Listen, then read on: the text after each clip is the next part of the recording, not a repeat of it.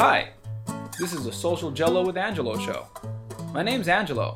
I'm a social scientist, surfer, martial artist, and a whole lot of other things. Coming to you live from Kasai City, Japan, the Social Jello with Angelo show. What's up? Welcome to Social Jello with Angelo, podcast about psychology and martial arts. If you like what you see and you like what you hear, hit subscribe, hit hit like, and turn on your notifications so you can hear more about martial arts and psychology. Uh, today I'm here with Mitch Powell, and Mitch, we had a conversation. If you haven't, this is the first time you see Mitch here with me. Um, I've had Mitch on the show a few times now, and you can kind of see here or here, depending on how the camera does that, the previous episode, so you can see some of the Kajukenbo history. Uh, Mitch is the is this title official KSDI historian? Is that Okay. Yeah, that's correct. Yeah. All right. So he is the KSDI historian. Um, for those of you that follow this show, it's your first episode. Um, Kajuken was a martial art, started in Hawaii. It's an American martial art.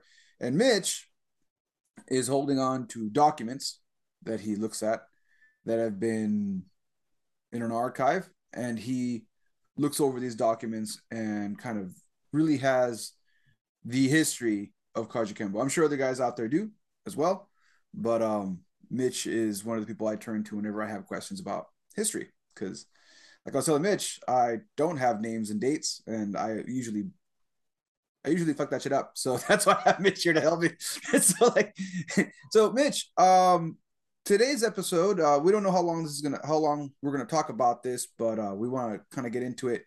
Um, today's episode is about George Chang. So the title, by the time I record this, it's a working title. It might be, you know, clarifications of George Chang or George Chang and Kajukenbo.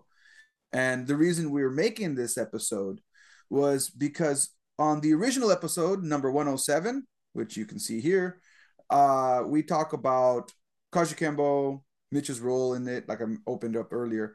And George Chang comes up. And uh, one person comes in to the comment section and said George Chang was not on the Army boxing team. And uh, this was verified by his daughter, is what they said. Uh, the comment came from uh, the Doruma. Thank you, uh, Mr. I am sure that's not real, your real name, brother, but uh, whoever you are, thank you for bringing that to light. Um, like I said earlier to you, I would bring this up to Mitch. And so I'm just going to hand this over to Mitch and uh, have Mitch clarify what was going on here.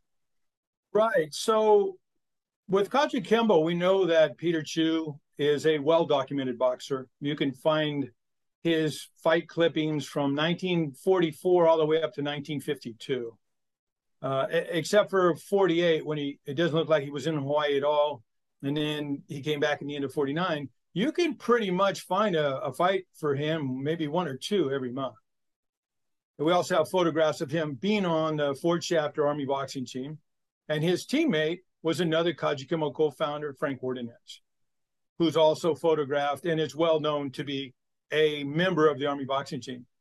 When you look at the George Chang uh, name and you try to do historical searches, we run into a problem because there are three George Changs fighting in Hawaii, boxing in Hawaii on separate clubs. I even have one article where it says George Chang fights Peter Chu. So when I first saw it, I thought, oh, wow, this is incredible. Two Kajukenbo co-founders and they fought each other and it all makes sense to me now stuff, right? Um, through further research and following that that particular boxer, you can tell it's not George Chang from the Kajukenbo history. It's a different George Chang. This person, I believe, goes on to a university, etc. So in doing this, this informational like collection, I spoke with John Bishop, who's also a historian on Kajukenbo, has interviewed Joe Emperado, Adriano Emperado, uh, numerous times, has videos that you can find on the internet, on uh, YouTube, etc. And we were talking about George Chang, and, and John thought that that George uh, Chang might have fought on the Army boxing team, along with Peter Chu and along with uh, with um, Frank Ordonez. And one of the reasons why maybe we thought that was true is because George Chang's brother was a sergeant assigned to the 972nd Signal Corps, which is where those guys were assigned.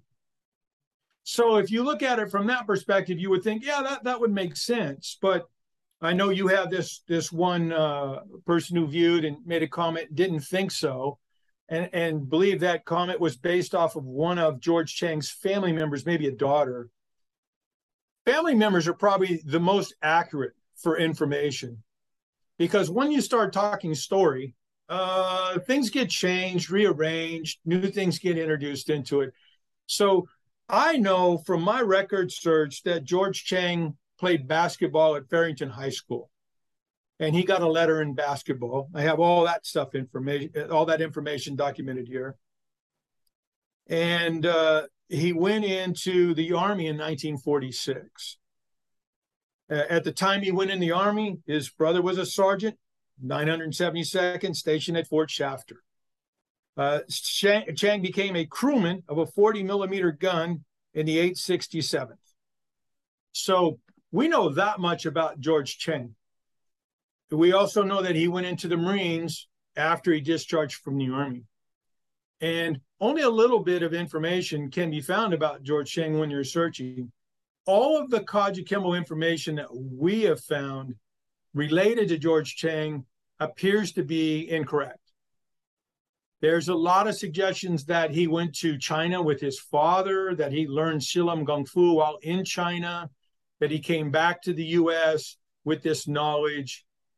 Well, David Tavares, in his book, The Black Robe, interviews George Chang's sister and learns that that information was not correct at all, that George Chang actually learned Kung Fu while he lived in Kalihi. He started when he was 16 years old he learned a form of kung fu called Hakka.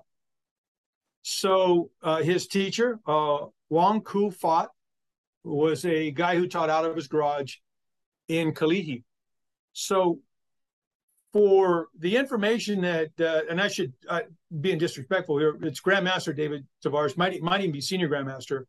Um, I'm using his name loosely.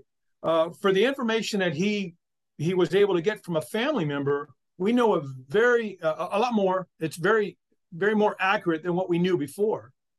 There is no Sil Lum Kung Fu that came from George Chang, who is often misnamed as Clarence Chang. You'll see that on a lot of websites. Ch- Clarence Chang this, Clarence Chang that, Sil Lum Kung Fu. Uh, George changed his name. No Sil Lum Kung Fu. It's uh, if anything came from George Chang, it would be Hakka. And we don't know how much influence George Chang had on the early development of Kajukenbo. I'm going to have to say there must have been some significant influence because Adriano Emperado names George Chang as a co-founder of Kajukenbo.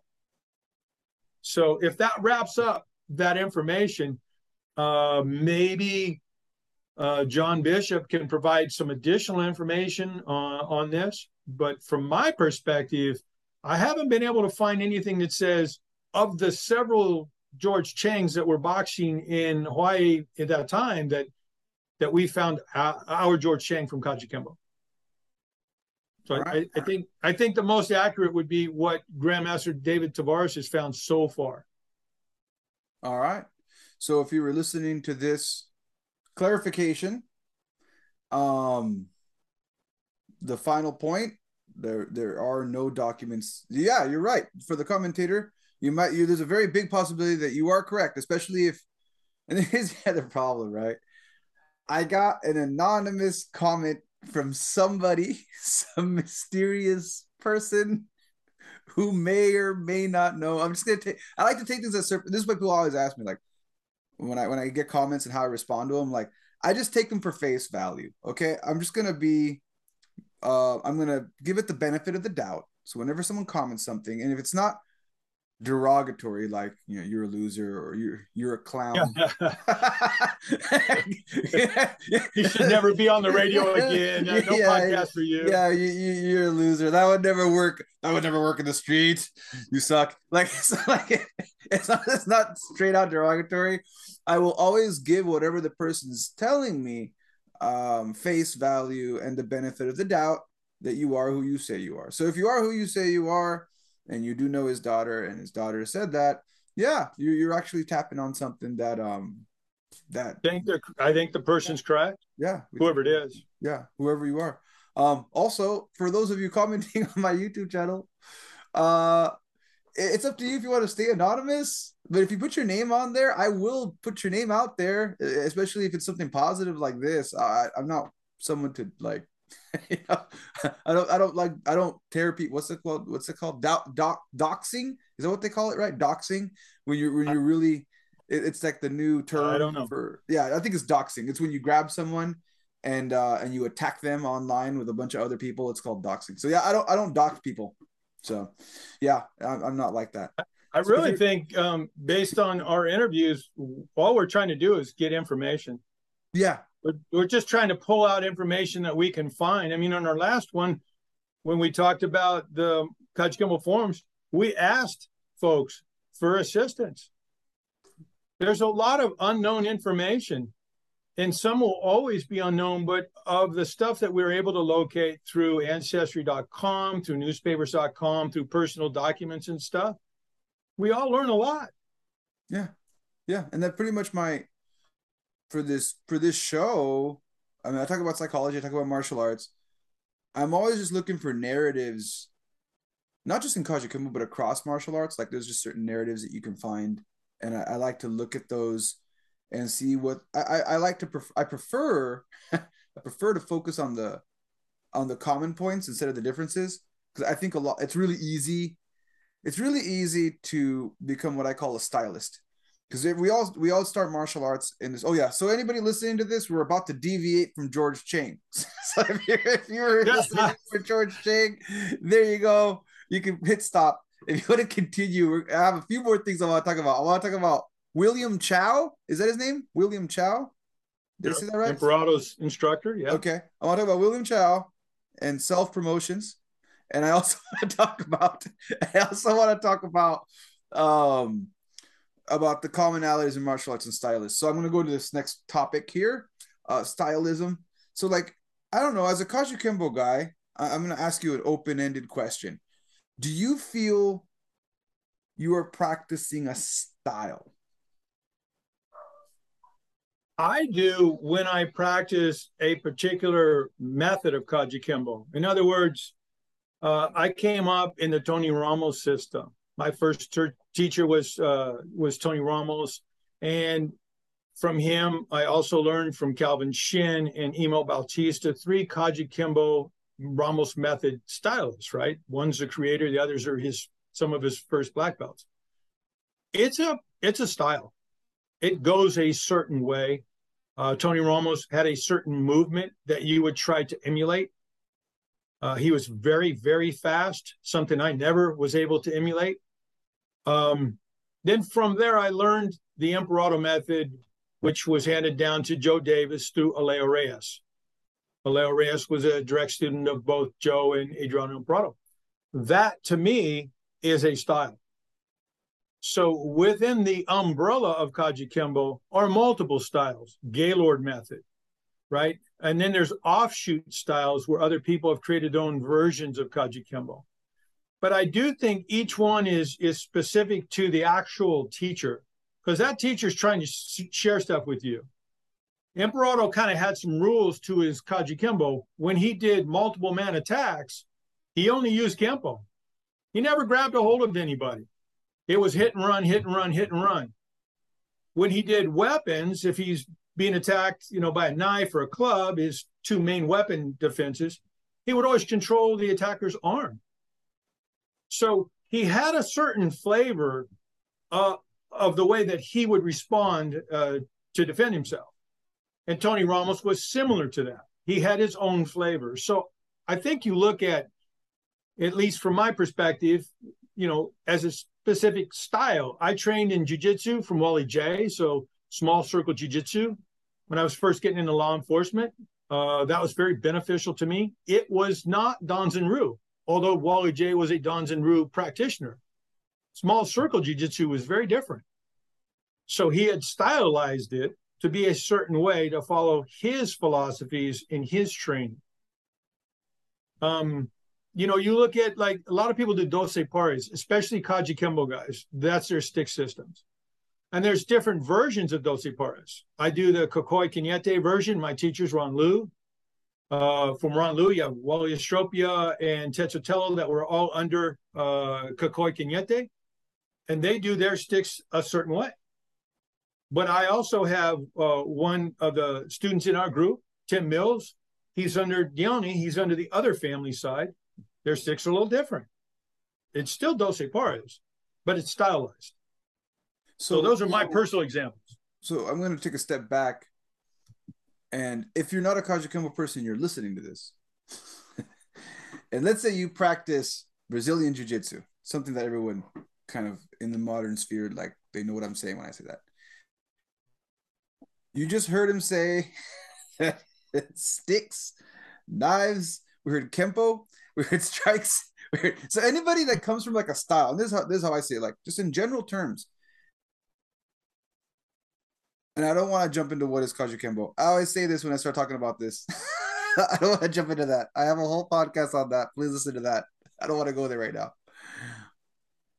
A lot of people start martial arts in a specific style, like Taekwondo, Brazilian Jiu Jitsu, Muay Thai kickboxing, especially right now. Like those are those three right there are the names that anyone who might have not done any martial arts and just listening to this, they'll recognize those three names.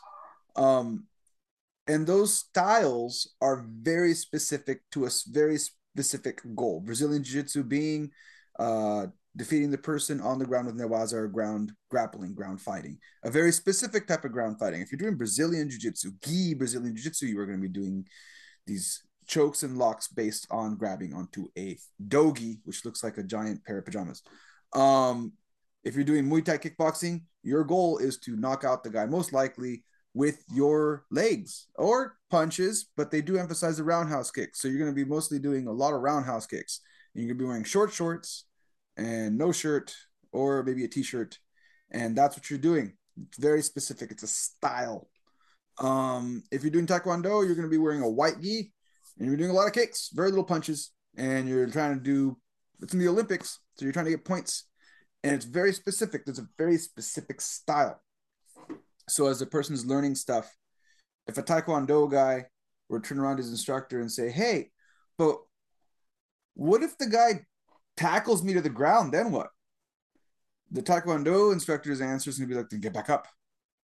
Because then you or, or you failed. Well, you didn't kick him on actually, the way in. You didn't kick him on the way in most taekwondo most taekwondo teachers would tell you don't let them tackle you. Yeah, don't tell. Yeah, don't let them tackle you to the ground.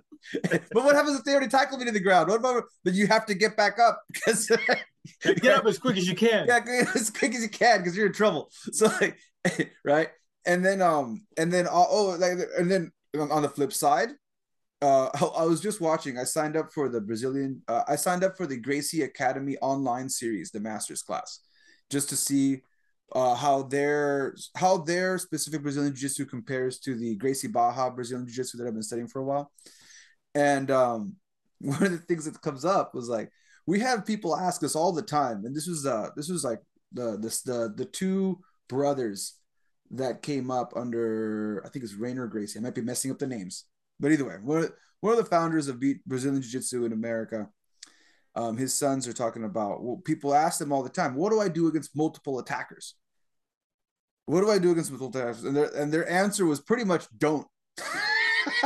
yeah, it, it's just thing. They they went in a long spiel of what you should like. They, they try to get one on, try to get them to fight you one on one, but most just don't. And then they're and then I, I love their answer after that was if anybody tells you that they have an answer for multiple attackers, they're lying to you. You should never do martial arts with that person. and again, it's this is these these narratives. And as, as, as, as someone who studied psychology, I'm really interested in these narratives because these these are very stylistic narratives. What the Taekwondo guy said, "Hey, don't let him tackle you and get back up." The Brazilian Jiu-Jitsu guy said, don't get into a fight with multiple attackers and don't even bring up weapons. Don't just don't do that stuff because it's a style. It's a style. It's a stylistic approach, right? It's it's it's an approach, it's a perspective based on this is the style I'm working with. So I'm only going to work within the ranges and rules based on my style.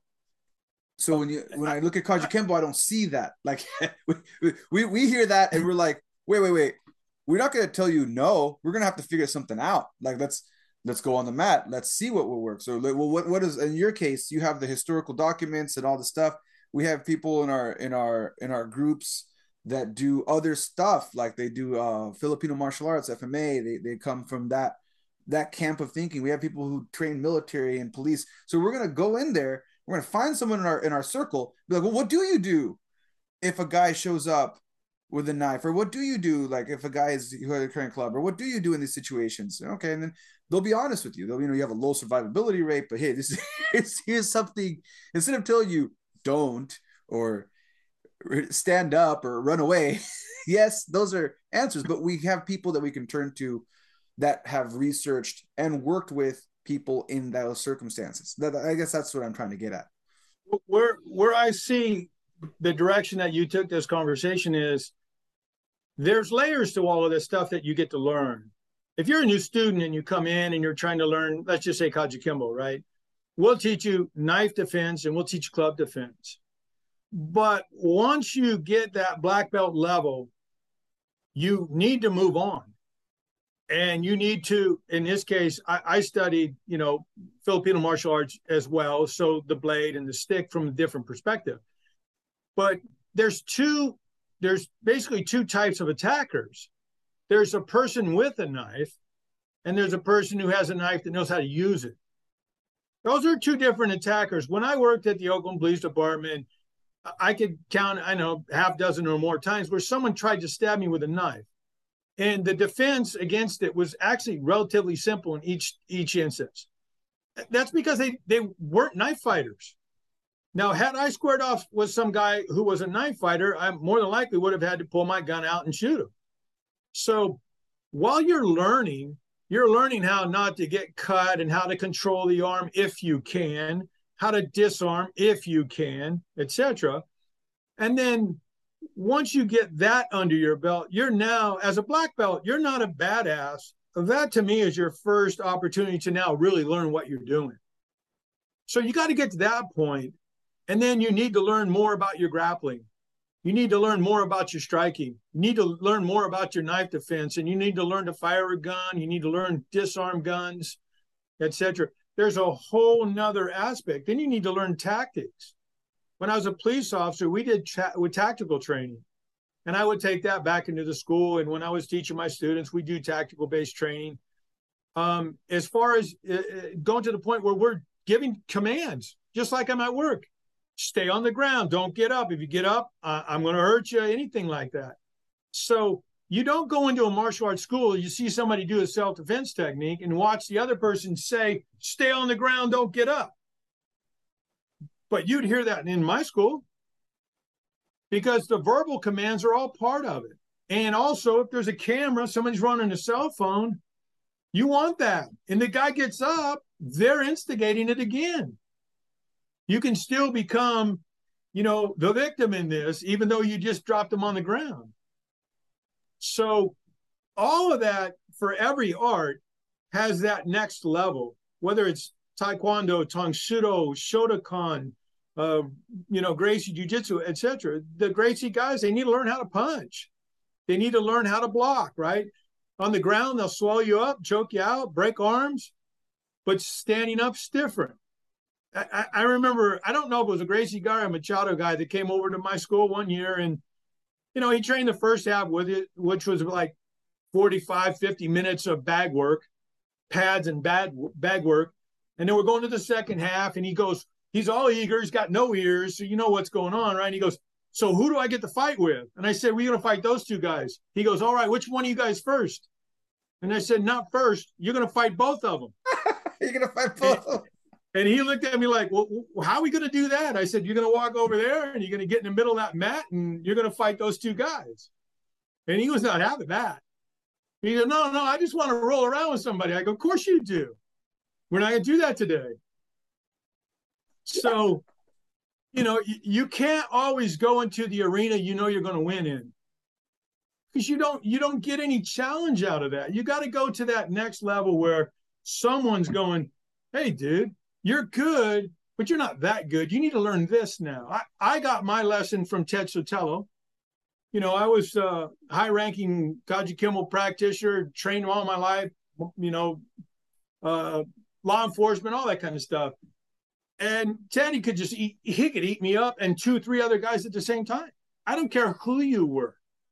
If you came into that room, you went into that infamous garage at Ted Sotelo's house, you were going to get licking.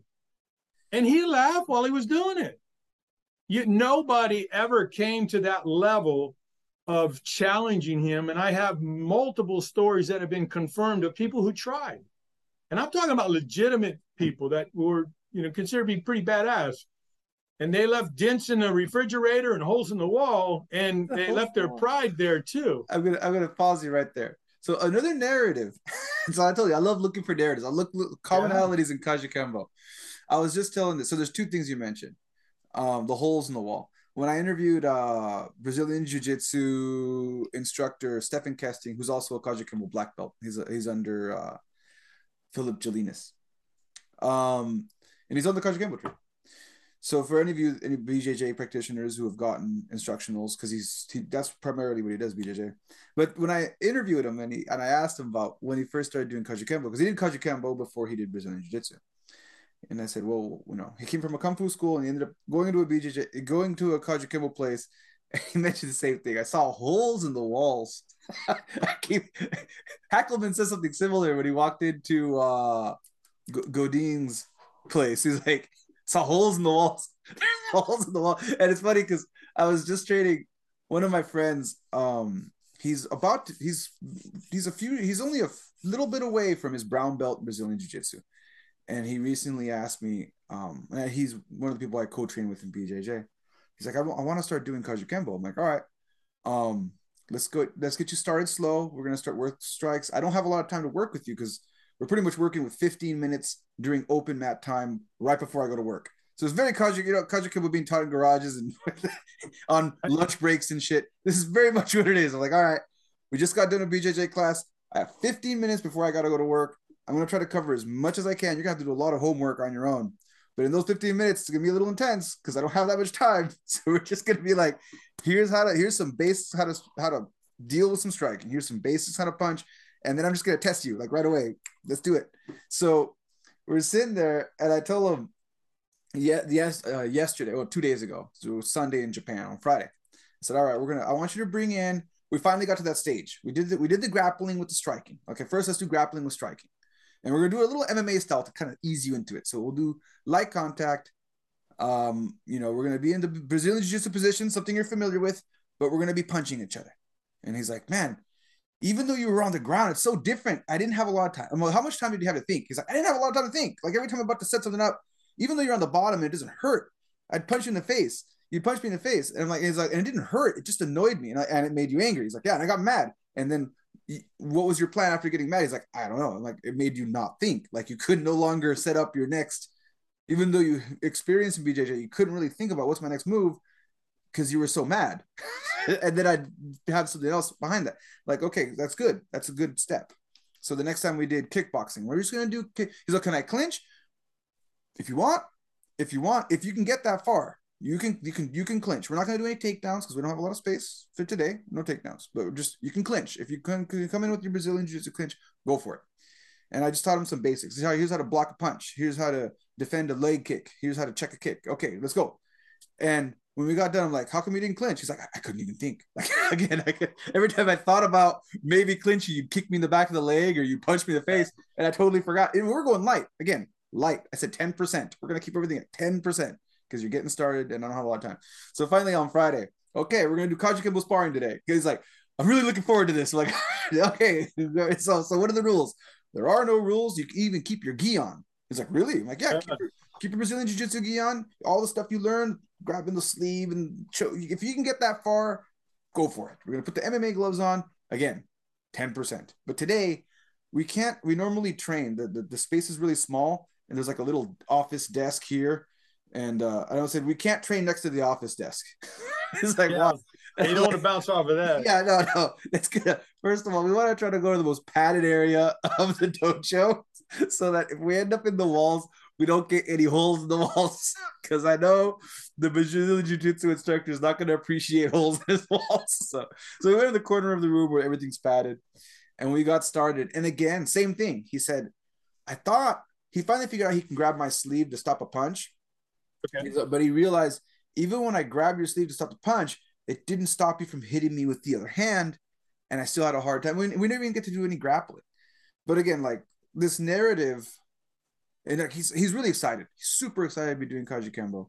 But it goes to what you said, and I think it goes with um, this is the Socratic method, right? Socrates said, "I know that I know nothing."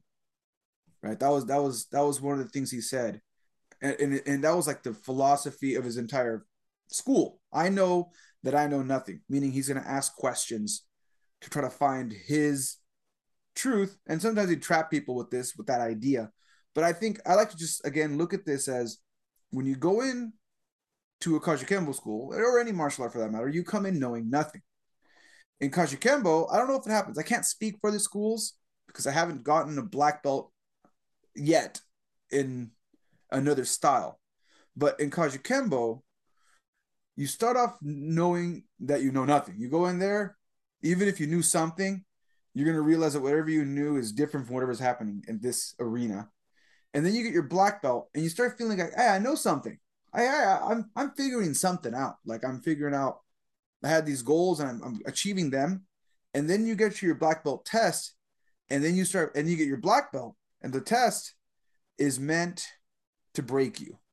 And not break you like break you break you but the test is going to remind you again that you know nothing you're going to walk away feeling like okay i learned these things they taught me but there's a lot more that I need to learn. And in your case, my instructor said the same thing. Now it's time to make, now it's time to refine your Kajukenbo. You have a black belt, you understand this, but you still have to refine it by training in other stuff. You're going back to that. I know nothing. And it's funny, you mentioned styles earlier. I'm going to take this back to what I come from the Abad method. And something that Shizu Alan Abad always said was when you get your black belt, you're just starting all over again. Well, it, it's that place where you get to start from. You know how to kick, you know how to block, you know how to punch, right? You can do a wrist lock, you can do an arm bar, you can do a, a, a you know hip throw, etc. Um, I don't have to teach you that now, but just following your your train of thought there, not all schools teach the same way. Not all Kajukenbo schools teach the same way there are philosophies that the creators put in there, primarily uh, Sijo Emperado put in there, that don't get handed down from teacher to student. The the three main, uh, you know, attack, defense, and uh, and escape concepts. Uh, those are part of your techniques. Those are your three levels. You can escape first, then you can control, and then you can attack. So if you understand that when you're doing your forms, you can at least look at w- your movements as, hey, am I escaping? Am I controlling? Am I attacking? Right? Kajukenbo, when you're on offense, is about speed, accuracy, and power. Those are your three goals to develop your speed, your accuracy, and your power. You want to be fast, you want to be accurate, you want to have some some power in that strike or kick that you're throwing. So if the teachers aren't teaching that stuff, then they're just going through techniques. They're not going through techniques looking at, hey, am I escaping, controlling, or attacking? Hey, is my speed good? Is my accuracy good? Is my power good? Not developing drills to get those better, etc. So even though you and I can do the same exact techniques and forms, if my training is focused more on the actual philosophy of the Kajukenbo, I can get more out of it. So that also comes to that point where you got to go and study the attacker in Kajukenbo. So in the Emperado method, the attacker's been studied. I've broke down all the DNA, and the attacker's right-handed. They know how to punch. Sometimes they grab you. They may grab you with one hand or two. They may actually bear hug you, but it's from the back. The knife attacker is always right-handed. The club attacker is always right-handed. The attacks are generally from the front. So the attacks in your system set up your ability to defend. If you've never seen an attack from, you know, the right side, and all of a sudden some guy's attacking you from the right side, it's going to be awkward. So, whatever your attacker does, whatever your your school is set up as far as techniques, forms, you know, etc., that's the stimulus. That's what you respond to. So that's the self-defense part of it. But then you got to go, well, wait a minute. What if I want to know how to fight? Well, now you better start practicing your hands. You better learn how to box. You better learn how to strike right. Now you better learn how to do stand-up grappling and then ground grappling. Then you need to learn how to deal with an actual fighter who knows what they're doing with a stick and a knife. And all of a sudden you realize from a legal perspective, you don't want to disarm anyone. You want them to be hanging on to the knife, but you want it stuck in them. So instead of parry, you know, wrist lock, disarm, you want to parry, wrist lock, stick. You want the bad guy to be hanging on to the knife when when they get it stuck inside of them instead of trying to disarm them and fight a guy over a knife. Or maybe you don't get it disarmed and you end up getting yourself your arm cut off or something. We had an attack yesterday here in Vegas. Guy was up uh, by the strip. He felt offended by uh, some folks up there and he took a knife out and he stabbed eight people and took off running. Two people are dead. So, along with knife training is also not knowing the bad guy has a knife. And when they have a knife and it's pulled out instantly and they start stabbing, which I think is more consistent with what happened to Joe Emperado when he got killed. Um, it's you. It's one thing to have a guy stand in front of you with a knife, saying, "Hey, man, I'm gonna, I'm gonna kick your ass," or you know, "I'm gonna kill you" or whatever. Than to have the invisible knife attack and you trying to figure out what's going on and defend against that. So we were talking about styles, and with every style, there's there's the good stuff and there's the stuff that's missing. Kajukenbo has missing pieces. Brazilian Jiu-Jitsu has missing pieces. Same with Tang Soo Same with Shotokan. They all have missing pieces. You're not going to get everything you need out of one style. And the things you need are going to be based on the habitual acts of violence that you see in modern times today.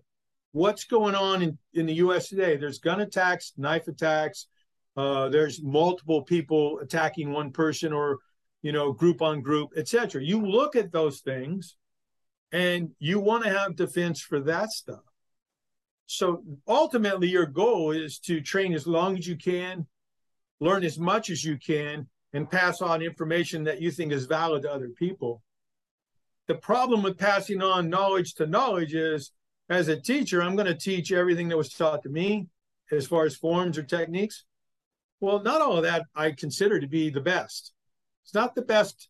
You know, we have umpteen uh, self defense techniques against a puncher, against a guy with you know, some hand skills, right?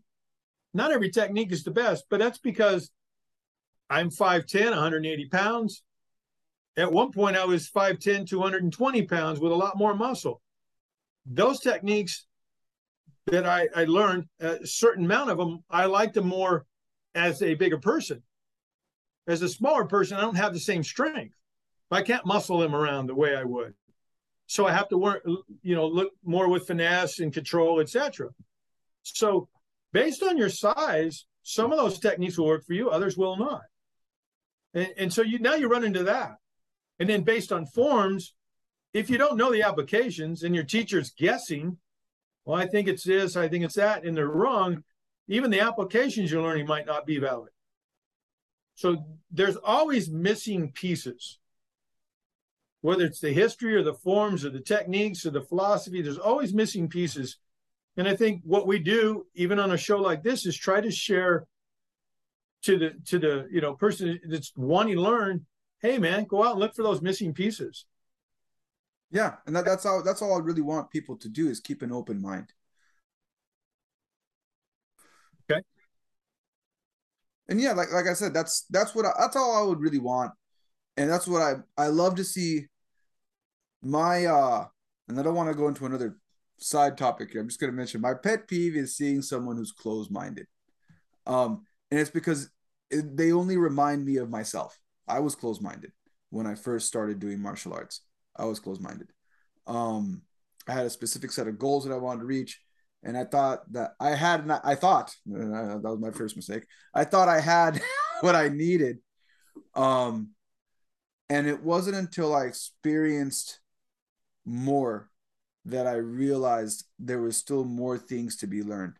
And then me myself in my own personal journey, I, have I've always come back to the point that um I, forget who says that. I fear I don't fear I, I know what I know, I know what I don't know, I don't know everything, like what Socrates just said. And then there's I worry about what I don't know I don't know.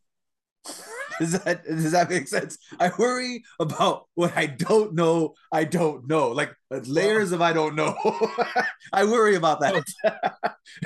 I, I, know your your study your study is in uh, psychology. My first degree was in psychology, so yes, I studied all of this babble. And then when I did my master's, I did a whole block on liberal studies and philosophy, etc. Right. So yeah, I studied a lot of this, and the the end result is from doing that is you constantly are reminded you're never good enough and there's always more to do and more to learn. Yeah.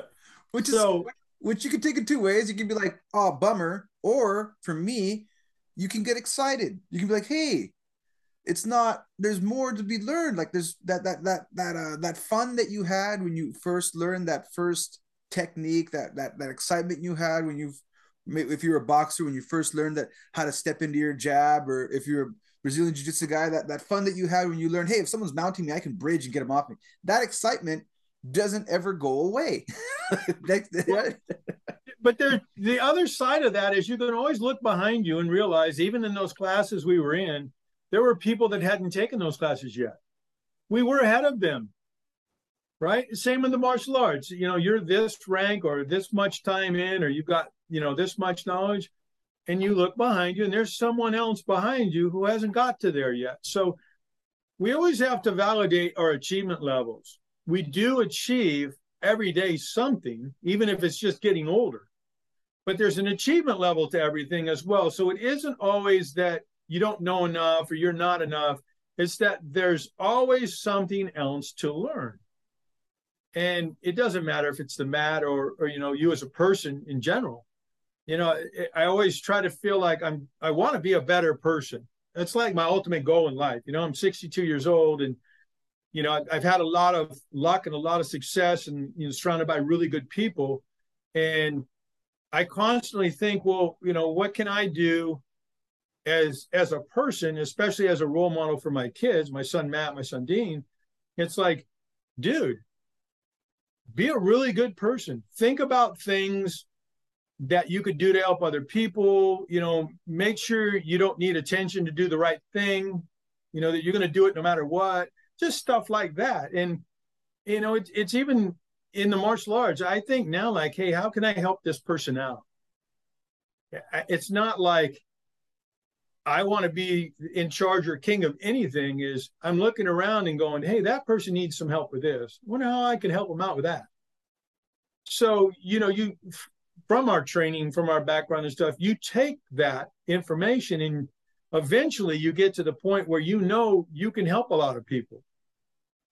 So, you know, whether it's martial arts, or just life in general, there's always things that can get you to think beyond where you are right now. So I'm gonna grab, I'm gonna grab the bus, and I'm gonna take a hard right and flip the bus, and say, William Chow and self promotions. Okay, so now. you know, when, when I wrote that paper, so you're talking about what I yeah. posted on Facebook, yeah, right? So, in a historical document dump, I'm looking at the William Chow documents, right, that are available on newspapers.com. All right, Glenn's and uh, I'm gonna I'm gonna take a pause here for anybody watching. Um, give us a sec here. Fun. All right. So, like I said earlier, Glenn uh Chili is joining us. Hello, Glenn. Uh, we're just gonna we're wrapping up this podcast. Um, we're talking about William Chow and self promotions, and I'm just gonna hand it over to Mitch to wrap up this last podcast real quick. So, what is this self promotions and William Chow? What's what's going on? So I'm doing some document research and I find a bunch of articles on William Chow in the newspapers from Hawaii. And I didn't really pay any attention to him. I've had him for years.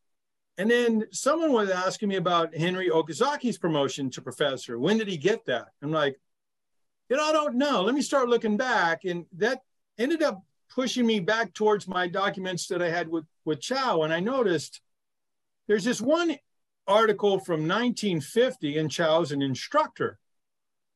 He's got his own school, but he's an instructor. Well, then I find one in 1951, so a year later, and now these are these are advertisements that are in the newspapers. So it's not like there's some misinformation. These are advertisements from William Chow advertising his own school. So the one in 51, he's now a, a sixth degree chief instructor. And then I find one, and I believe it's either later in 51 or 52, and he's now a professor. He's still a sixth degree, but he's a professor. Then he goes the next year, I think he goes to seventh degree professor. And then I want to say March of 61, I'm doing this off the top of my head because this is uh, something you just sprung on me trying to try, trying to break this this void down. But anyways, I believe it's March of 61. Chow is now a 10th degree. And then it gets better. So by December, I think it's 31st of 61, William Chow in his advertisement is now a 15th degree with 40 years of training. So the only problem with that is his training predates Mitose even coming back here from Japan. So the self-promoting is part of the the Kempo Kajukenbo history, unfortunately. With Chow's, you can see he got one promotion from Mitose, his black belt, his Shodan, and that was in 46. All the rest of the promotions uh, um, are unless someone can prove otherwise, as far as I can see, are self promoted. And there's no other person around that could have given him a rank. Mitose was his teacher. He didn't have any other teachers that I know of, or at least that are recorded. So I just laid these articles out and I put a post on Facebook saying, hey, here's the timeline. So if that helps anyone, you know, it doesn't take away from Chow's ability or the people he trained or you know the legacy that he left behind but if you're one of those guys that's out there pointing your finger going hey hey that guy just made himself a 10th degree and that's so wrong or you know she just made herself a ninth degree and that's wrong or so and so promoted them it's really hard to throw stones when it comes to rank it would be nice if you know Sijo Emperado was born a 10th degree and handed out degrees below him his entire lifetime. It didn't work that way. William Chow was not born a 10th degree, or in his case, he would have been born a 15th degree. um, and Mitose, we have no idea where Mitose's rank, authority, etc., came from. He could have made it up on his own. It could be a family legacy that he was carrying on, etc. We don't know where any of this stuff comes from. So when when you're working your way from the bottom up, there's always going to be that that gray area of well, what do we do now? So, you know, I just think rank is one of those things that's it's a tricky subject. It's really hard to talk about today or 20 years ago or 100 years ago. It's just a really tricky subject. You know, if, if, I, if I could just inject something here, if we look at the, the times, right? If we look back at those days when if you look at the Kempo line alone, many guys actually branched off and created their own system or subsystem of Kempo or created Kempo. Um, there was no one to rank these guys. They were the men, right? They were the people creating. Now, I, you know, something like Chow. Now, look at the time frame when he started to get these higher level ranks. Wanted, you know, who was on the nine? Emperor. I'm, his teacher. Who was on the nine back then. These guys wanted to one up and say, hey, you look back, there's also articles showing that when Okazaki was um, talking about the Professor Okazaki had had, had um, articles of him being a professor in the massage arts, right? And the massage therapy. The next year, Chow had the same, or Matusi had the same thing. He was now using professor and using the healing arts. So they were one upping. And even in the reign back then, I mean, I'm sure, and these guys, they were just awesome, right? Because I don't care what you look at Chow, what he did and what he created. You look at Emperado, what he did, what he created.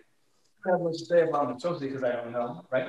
But you look at these guys, and they were rocking and rolling in the streets. I don't think you had to teach Chow anything, and you look at they Same with Emperado. So they created these arts, and these are the ranks they got. You know, Emperor did a little different. He was recognized in Kempo first, and then ranked by the KCI, um, his organization, after that in Kimber. So he wasn't just self-promoting, but he had the guys promoting him, you know. How do you promote Emperado and know?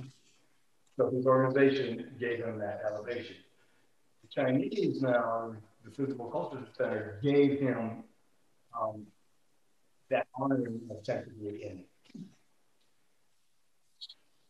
you know, that's something, right? Uh, rank, because basically, gentlemen, hate to say it, all this is made up. Every, every rank, every name, every strength, every story, some true, some not, it's all made up. Yeah, I mean, yeah, yeah. That's pretty much um, when I came to Japan. So I live, you know, as some of you know, and if you've gotten this far, you know, I live in Japan.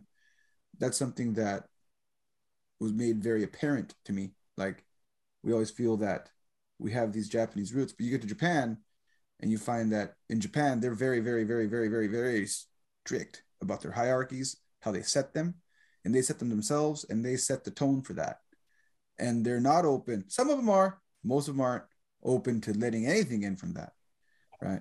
So again, it goes along. This goes with um, you know, uh, social psychology, social constructs, as they say, and these are social constructs that that we put together as martial artists.